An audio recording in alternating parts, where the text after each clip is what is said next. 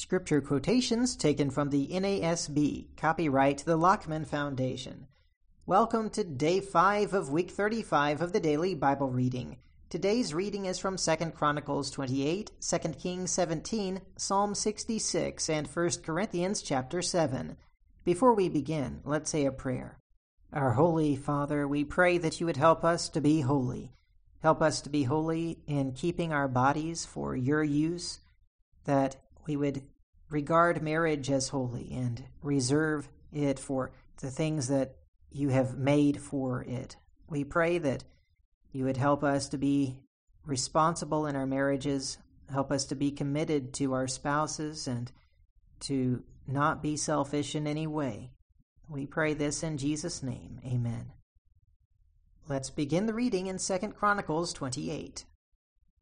Ahaz was 20 years old when he became king, and he reigned 16 years in Jerusalem. He did not do right in the sight of the Lord as David his father had done, but he walked in the ways of the kings of Israel. He also made molten images for the Baals. Moreover, he burned incense in the valley of Ben-Hinnom, and burned his sons in fire, according to the abominations of the nations whom the Lord had driven out before the sons of Israel. He sacrificed and burned incense on the high places, on the hills, and under every green tree. Wherefore the Lord his God delivered him into the hand of the king of Aram, and they defeated him, and carried away from him a great number of captives, and brought them to Damascus. And he was also delivered into the hand of the king of Israel, who inflicted him with heavy casualties. For Pekah the son of Remaliah slew in Judah 120,000 in one day, all valiant men, because they had forsaken the Lord God of their fathers. And Zikri, a mighty man of Ephraim, slew Maaseiah the king's son, and Azrikam the ruler of the house, and Elkanah the second to the king. The sons of Israel carried away captive of their brethren 200,000 women, sons and daughters. And they took also a great deal of spoil from them, and brought the spoil to Samaria. But a prophet of the Lord was there, whose name was Oded, and he went out to meet the army which came to Samaria, and said to them, Behold, because the Lord, the God of your fathers, was angry with Judah, he has delivered them into your hand, and you have slain them in a rage which has even reached heaven.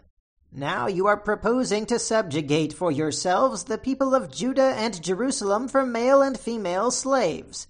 Surely do you not have transgressions of your own against the Lord your God? Now therefore listen to me and return the captives whom you captured from your brothers, for the burning anger of the Lord is against you. Then some of the heads of the sons of Ephraim, Azariah the son of Johanan, Berechiah the son of Meshillemoth, Jehizkiah the son of Shallum, and Amasa the son of Hadlai, arose against those who were coming from the battle, and said to them, You must not bring the captives in here, for you are proposing to bring upon us guilt against the Lord, adding to our sins and our guilt. For our guilt is great, so that his burning anger is against Israel. So the armed men left the captives and the spoil before the officers and all the assembly. Then the men who were designated by name arose, took the captives, and they clothed all their naked ones from the spoil, and they gave them clothes and sandals, fed them and gave them drink, anointed them with oil, led all their feeble ones on donkeys, and brought them to Jericho, the city of palm trees, to their brothers. Then they returned to Samaria. At that time King Ahaz sent to the kings of Assyria for help, for again the Edomites had come and attacked Judah and carried away captives. The Philistines also had invaded the cities of the lowland and of the Negev of Judah, and had taken Beth-Shemesh, Ajalon, Gederoth, and Soko with its villages, Timnah with its villages, and Gimzo with its villages, and they settled there. For the Lord humbled Judah because of Ahaz king of Israel, for he had brought about a lack of restraint in Judah, and was very unfaithful to the Lord. So Tiglath-Pilnezer king of Assyria came against him, and afflicted him instead of strengthening him. Although Ahaz took a portion out of the house of the Lord, and out of the palace of the king and of the princes, and gave it to the king of Assyria, it did not help him. Now in the time of his distress, the same King Ahaz became yet more unfaithful to the Lord, for he sacrificed to the gods of Damascus which had defeated him, and said, Because the gods of the kings of Aram helped them, I will sacrifice to them that they may help me. But they became the downfall of him and all Israel. Moreover, when Ahaz gathered together the utensils of the house of God, He cut the utensils of the house of God in pieces, and he closed the doors of the house of the Lord, and made altars for himself in every corner of Jerusalem. In every city of Judah he made high places to burn incense to other gods, and provoked the Lord, the God of his fathers, to anger. Now the rest of his acts and all his ways from first to last, behold, they are written in the book of the kings of Judah and Israel. So Ahaz slept with his fathers, and they buried him in the city, in Jerusalem, for they did not bring him into the tombs of the kings of Israel. And Hezekiah his son reigned in his place. Now let's read 2 Kings 17. In the 12th year of Ahaz, king of Judah, Hoshea the son of Elah became king over Israel in Samaria, and reigned 9 years. He did evil in the sight of the Lord, only not as the kings of Israel who were before him. Shalmaneser, king of Assyria, came up against him, and Hoshea became his servant and paid him tribute. But the king of Assyria found conspiracy in Hoshea, who had sent messengers to So, king of Egypt, and had offered no tribute to the king of Assyria, as he had done year by year. So the king of Assyria shut him up and bound him in prison. Then the king of Assyria invaded the whole land and went up to Samaria and besieged it 3 years. In the 9th year of Hoshea, the king of Assyria captured Samaria and carried Israel away into exile to Assyria and settled them in Halah and Hebor on the river of Gozan and in the cities of the Medes. Now this came about because the sons of Israel had sinned against the Lord their God, who had brought them up from the land of Egypt, from under the hand of Pharaoh, king of Egypt, and they had feared other gods and walked in the customs of the nations whom the Lord had driven out before the sons of Israel, and in the customs of the kings of Israel which they had introduced. The sons of Israel did things secretly which were not right against the Lord their God. Moreover, they built for themselves high places in all their towns, from watchtower to fortified city.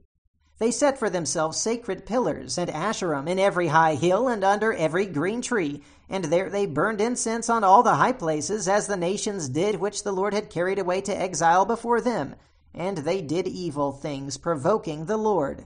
They served idols, concerning which the Lord had said to them, "You shall not do this thing." Yet the Lord warned Israel and Judah through all his prophets and every seer, saying, "Turn from your evil ways, and keep my commandments, my statutes, according to all the law which I commanded your fathers, and which I sent to you through my servants the prophets." However, they did not listen, but stiffened their neck like their fathers, who did not believe in the Lord their God.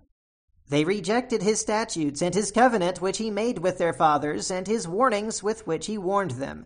And they followed vanity, and became vain, and went after the nations which surrounded them, concerning which the Lord had commanded them not to do like them. They forsook all the commandments of the Lord their God, and made for themselves molten images, even 2 calves, and made an Asherah, and worshipped all the host of heaven, and served Baal. Then they made their sons and their daughters pass through the fire, and practiced divination and enchantments, and sold themselves to do evil in the sight of the Lord, provoking him. So the Lord was very angry with Israel, and removed them from his sight. None was left except the tribe of Judah. Also Judah did not keep the commandments of the Lord their God, but walked in the customs which Israel had introduced. The Lord rejected all the descendants of Israel, and afflicted them, and gave them into the hand of plunderers, until he had cast them out of his sight. When he had torn Israel from the house of David, they made Jeroboam the son of Nebat king. Then Jeroboam drove Israel away from following the Lord, and made them commit a great sin. The sons of Israel walked in all the sins of Jeroboam which he did. They did not depart from them until the Lord removed Israel from his sight, as he spoke through all his servants the prophets. So Israel was carried away into exile from their own land to Assyria until this day. The king of Assyria brought men from Babylon and from Cutha and from Ava and from Hamath and Sepharvaim, and settled them in the cities of Samaria in place of the sons of Israel. So they possessed Samaria and lived in its cities. At the beginning of their living there, they did not fear the Lord. Therefore the Lord sent lions among them, which killed some of them. So they spoke to the king of Assyria, saying, "The nations whom you have carried away into exile in the cities of Samaria do not know the custom of the God of the land. So he has sent lions among them, and behold, they kill them, because they do not know the custom of the God of the land." Then the king of Assyria commanded, saying, Take there one of the priests whom you have carried away into exile, and let him go and live there, and let him teach them the custom of the God of the land. So one of the priests whom they had carried away into exile from Samaria came and lived at Bethel, and taught them how they should fear the Lord. But every nation still made gods of its own, and put them in the houses of the high places which the people of Samaria had made, every nation in their cities in which they lived. The men of Babylon made Succoth-Benoth, the men of Cuth made Nergal, the men of Hamath made Ashima, and the Avites made Nibhaz and Tartak, and the Sepharvites burned their children in the fire, to Adramelech and Enamelech, the gods of Sepharvaim. They also feared the Lord, and appointed from themselves priests of the high places, who acted for them in the houses of the high places. They feared the Lord, and served their own gods, according to the custom of the nations from among whom they had been carried away into exile. To this day they do according to the earlier customs. They do not fear the Lord, nor do they follow their statutes or their ordinances or the law or the commandments which the Lord commanded the sons of Jacob, whom he named Israel, with whom the Lord made a covenant and commanded them, saying, You shall not fear other gods, nor bow down yourselves to them, nor serve them, nor sacrifice to them. But the Lord, who brought you up from the land of Egypt with great power and with an outstretched arm, him you shall fear, and to him you shall bow yourselves down, and to him you shall sacrifice. The statutes and the ordinances and the law and the commandment which he wrote for you, you shall observe to do forever, and you shall not fear other gods. The covenant that I have made with you, you shall not forget, nor shall you fear other gods. But the Lord your God you shall fear, and he will deliver you from the hand of all your enemies. However, they did not listen, but they did according to their earlier custom. So while these nations feared the Lord, they also served their idols. Their children likewise, and their grandchildren, as their fathers did, so they do to this day. Now let's read Psalm 66, for the choir director, a song, a psalm. Shout joyfully to God, all the earth. Sing the glory of his name. Make his praise glorious. Say to God, How awesome are your works! Because of the greatness of your power, your enemies will give feigned obedience to you. All the earth will worship you and will sing praises to you. They will sing praises to your name. Selah.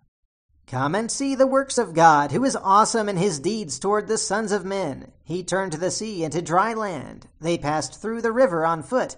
There let us rejoice in him. He rules by his might forever. His eyes keep watch on the nations. Let not the rebellious exalt themselves. Selah. Bless our God, O peoples, and sound his praise abroad, who keeps us in life and does not allow our feet to slip. For you have tried us, O God. You have refined us as silver is refined. You brought us into the net. You laid an oppressive burden upon our loins. You made men ride over our heads. We went through fire and through water. Yet you brought us out into a place of abundance. I shall come into your house with burnt offerings. I shall pay you my vows, which my lips uttered, and my mouth spoke when I was in distress. I shall offer to you burnt offerings of fat beasts, with the smoke of rams. I shall make an offering of bulls with male goats. Selah. Come and hear, all who fear God, and I will tell you of what he has done for my soul. I cried to him with my mouth, and he was extolled with my tongue.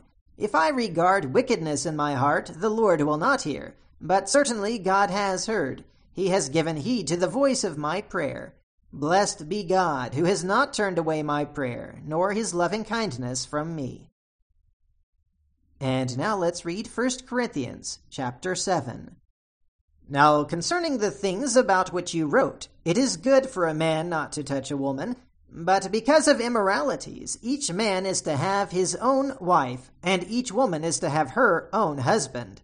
The husband must fulfill his duty to his wife, and likewise also the wife to her husband. The wife does not have authority over her own body, but the husband does.